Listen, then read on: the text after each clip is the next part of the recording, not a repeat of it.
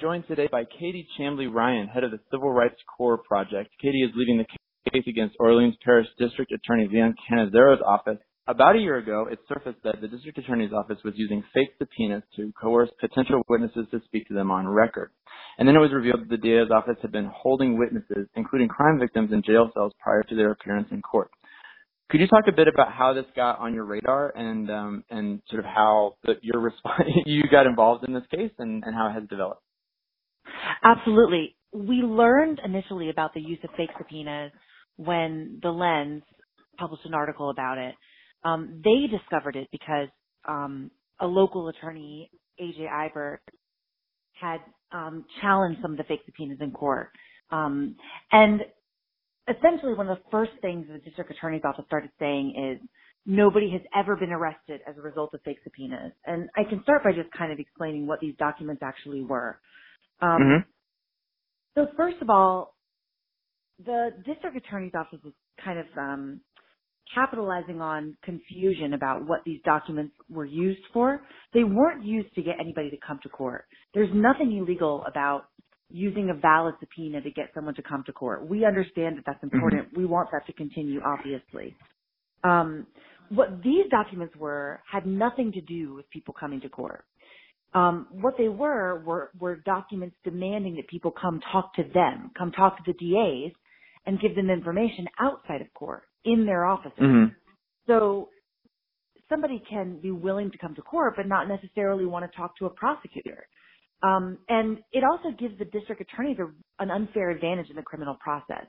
So the U.S. Supreme Court has said that for, for cases to be fundamentally fair, the prosecution and the defense have to have the same opportunities to develop evidence. One can't have a legal tool that the other doesn't have at their disposal. So um, it, it can't be that the district attorneys have an investigative tool that the defense just can't use. So they're basically mm-hmm. trying to use the fact that they have the power of the state and the power to threaten prosecution and threaten jail to gain advantages in their cases to win cases. Um, and, and winning cases could sound like a good thing. And sometimes it's important for them to win cases when they've got the right person. Um, but that's just not always true. So I, I think one of the more insidious parts of this is that when you're putting unfair pressure on witnesses, you increase the likelihood that you're going to arrest the wrong person and be able to prosecute and jail them. Um, mm-hmm. So, you know, that's one of the reasons I found this so troubling. Um, what the DA's office did is create these documents whole cloth and made them look as official as they could. So they put the district attorney's seal at the top of it. They mm-hmm. even put a little form at the end um, that looks like a form that goes with a real subpoena where you kind of submit a receipt to the court to say that the subpoena was served. Um, of course, they weren't submitting receipts like that because these weren't mm-hmm. real. So they, they weren't, nothing was going to the court, but they made it look as if it were. Um, these documents were actually a template and it came all the way from the top of the office. We obtained in a public records request a, um, an email from Graymond Martin, who's second in command there, ordering all the ADAs to use them exclusively when they wanted to get access to witnesses like this. Um, one thing that's really troubling is that there's actually a legal way to do this. There, if prosecutors feel it's important that they're able to converse with a particular witness, what they're mm-hmm. able to do under the Louisiana Code of Criminal Procedure is write an application to the court. They have to put forth reasonable grounds because, of course, I mean, think how irritated people are when they're called to jury duty or when they have to leave their jobs or, you know, rearrange their life to go do something. You know, there has to be some mm-hmm. reason that they're calling you. They can't just do it to anybody. So, um, you know, once they set forth those reasonable grounds, the judge can issue the subpoena and then they can call people to come to their office. But they didn't want to do that because they didn't want to be limited to those times when they have a reasonable basis for doing it. And mm-hmm. and this is, you know, of course my guess at why they're doing it, but they I don't think they want the documents in the court file so that the defense won't know that they've talked to these witnesses before by threatening to jail them. Um, so if it went so, through a judge, that would be available information to the to the defense. Yeah, it'd be in the court file. Mm-hmm. Everybody would know. Mm-hmm. Um, and and so it's incredible because the district attorney's office put out a statement after our argument yesterday saying we don't want people to be able to be subpoenaed to come to court. Well, that's not true at all. We're not even taking issue at this point with Article 66, you know, with the ability mm-hmm. to subpoena people to the district attorney's office. We're just saying, look, there's a legal way to do it, and yeah. what you're doing is straight illegal. Now, when this first came out, District Attorney Leon Cannizzaro, one of the first things he started saying publicly was, yes, it's true, the documents threaten jail, but we don't really have any power to jail people who don't obey these things. No one's ever been to jail because of one of these. Mm-hmm. Um, so we started investigating whether that was true. And our thought um, on the team was that we might want to look at other cases where there was a lot of pressure on the witnesses because we thought those might be a, a way to find more fake subpoenas. So we started looking at material witness warrants. Um, now, are you familiar with the material witness warrant practice and kind of what the law says you can do? Or would it be helpful to explain? I think that would be yeah, very helpful to explain. Yeah. Sure. Okay, so a material witness warrant um, is an arrest warrant, just like a criminal mm-hmm. arrest warrant, but it's not for somebody who's suspected of a crime. You're allowed to use them under Louisiana law when you have reason to believe that the witness won't appear in court, even if they get a subpoena. So it allows you to arrest a witness um, to ensure their presence in court. But that's the sole purpose of it. It's only to make mm-hmm. sure people come to court. It's not to do um, anything else. It's especially not to gain an investigative advantage by kind of leveraging the fact that they've been arrested to talk to them or anything like that.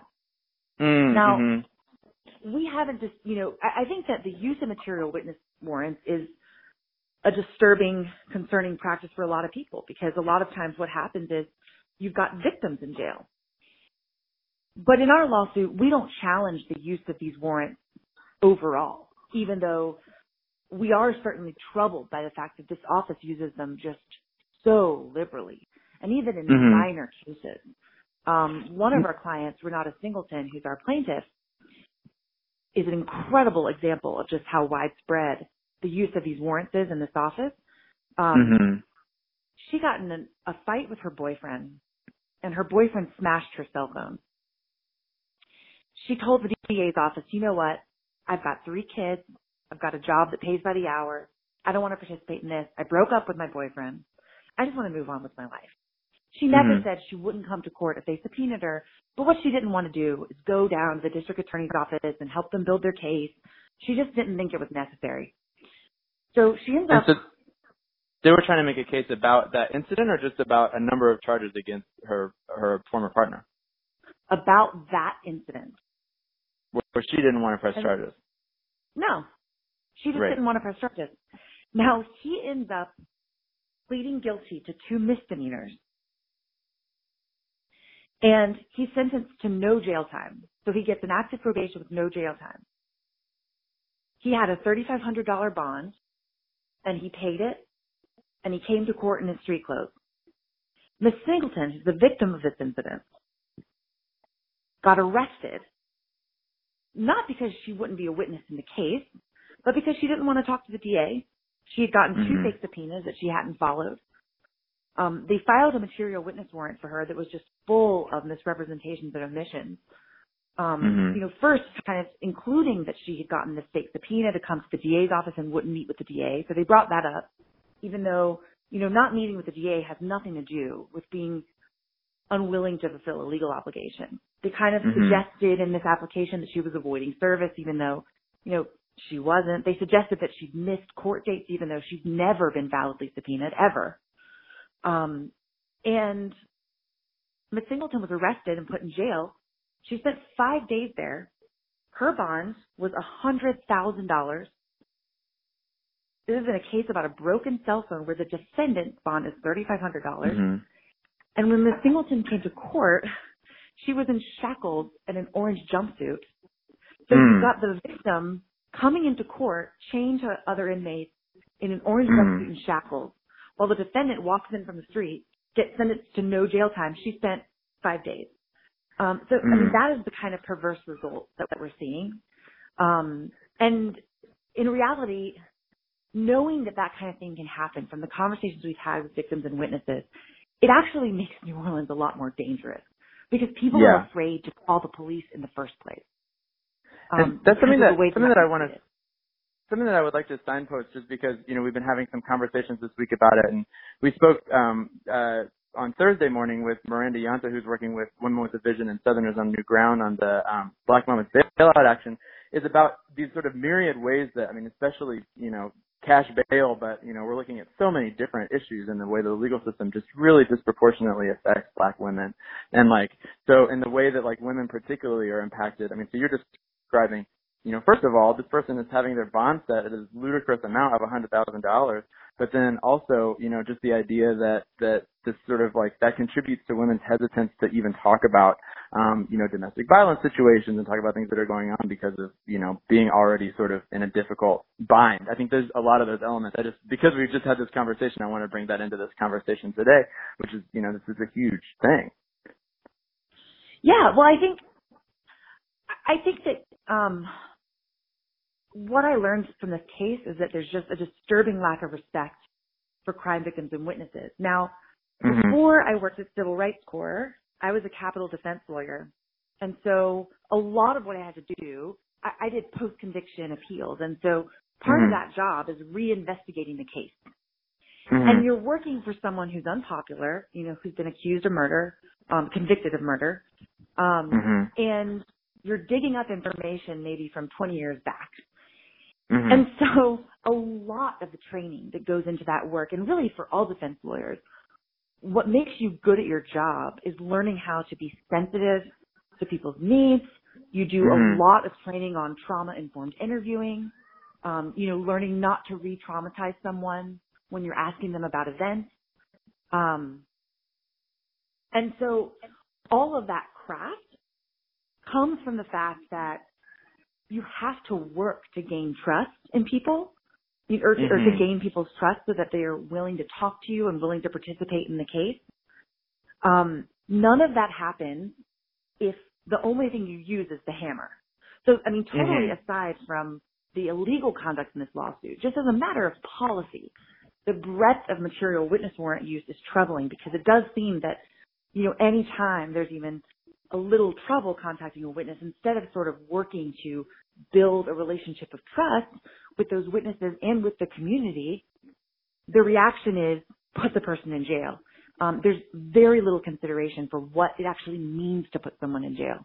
And, Yeah. you know, the defendants in this case, um, actually argued in, in their briefing that putting a woman in jail who wasn't accused of anything, one of our clients spent eight days in jail with no court Hmm. appearance, that there was Hmm. no reason she needed to come to court because she'd already been arrested and bond had been set. Um, and so she didn't even need a prompt court appearance. Eight days was nothing. It was fine. Um, you know, was, was, was the implication of what they were saying. And for people who are poor, Yeah. for anyone being in jail is traumatic, but for people who are poor, that is incredibly disruptive. It might be a good time to. The other things that I want to just make sure we hit is like a little bit of the timeline of the case and sort of where you know what the updates are as of this. I mean, I guess as of yesterday, um, and where it's at, and then sort of like ways for people to learn more and stay stay apprised. I guess. Absolutely. Um, we filed our lawsuit initially in October of this year. Mhm. Um, and our lawsuit has a few different components. So one thing that we did is we brought claims against the office itself. So in order to do that, um, the law says you have to show that it's the office's fault.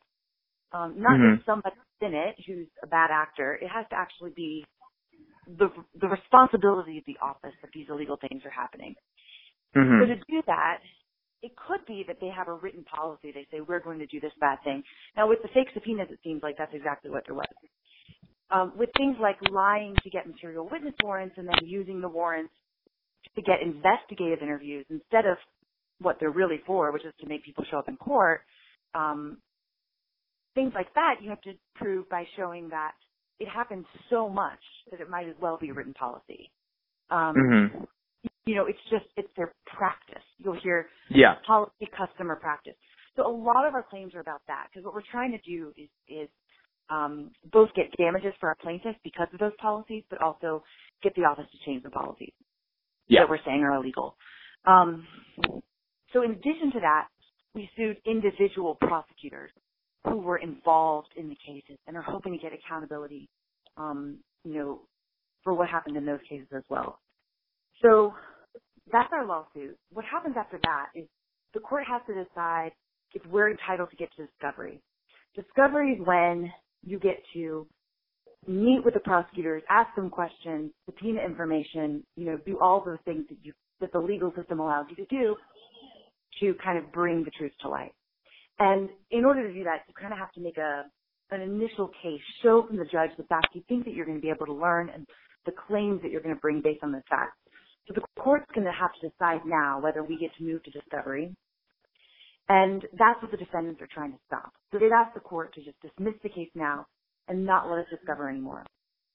Um, and so right now we're waiting for the court's decision. We just had argument on that on Wednesday, and we'll see what the court has to say. We're we're hopeful that um, the court's going to allow us to learn more about all of this and bring truth to light. Yeah, that sounds that sounds like it would be a, good choice on the behalf of the court.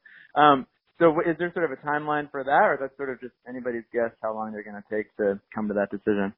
It's anybody's guess. It is a Yeah. complicated case. We threw a lot at the court, so I certainly wouldn't um, expect the court to, you know, rule in the next week or anything like that. I think um, if it were, if I were in their shoes, I would hope for a little more time than that. But you know, it's hard to know. It kind of depends on the other demands on their docket, and um, some judges are faster and slower than others. Some are just extremely meticulous and careful, and so they take a little longer with opinions. Um, so it, it all just depends. hmm Um, great. And and so I guess I mean you already sort of name dropped the lens as being an important source for for breaking this story, but are there any other places that you would recommend listeners go if they want to stay apprised of the developments of this case? Well, we've added a lot of content about the case on the Civil Rights Corps website. There are actually videos of some of our plaintiffs there. You can also learn from um, things published by our co-counsel, the ACLU.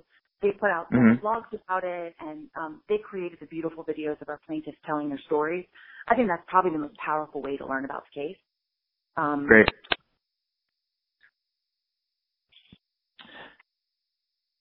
Great. Well, um, best of luck uh, as you as you pursue this case. Um, Katie Chamblee Ryan, thank you so much for speaking with us today, and uh, and hopefully we can speak to you about this sometime in the future. Thanks so much. I love that. Okay, excellent. Take care. Have a great day. All right. Bye.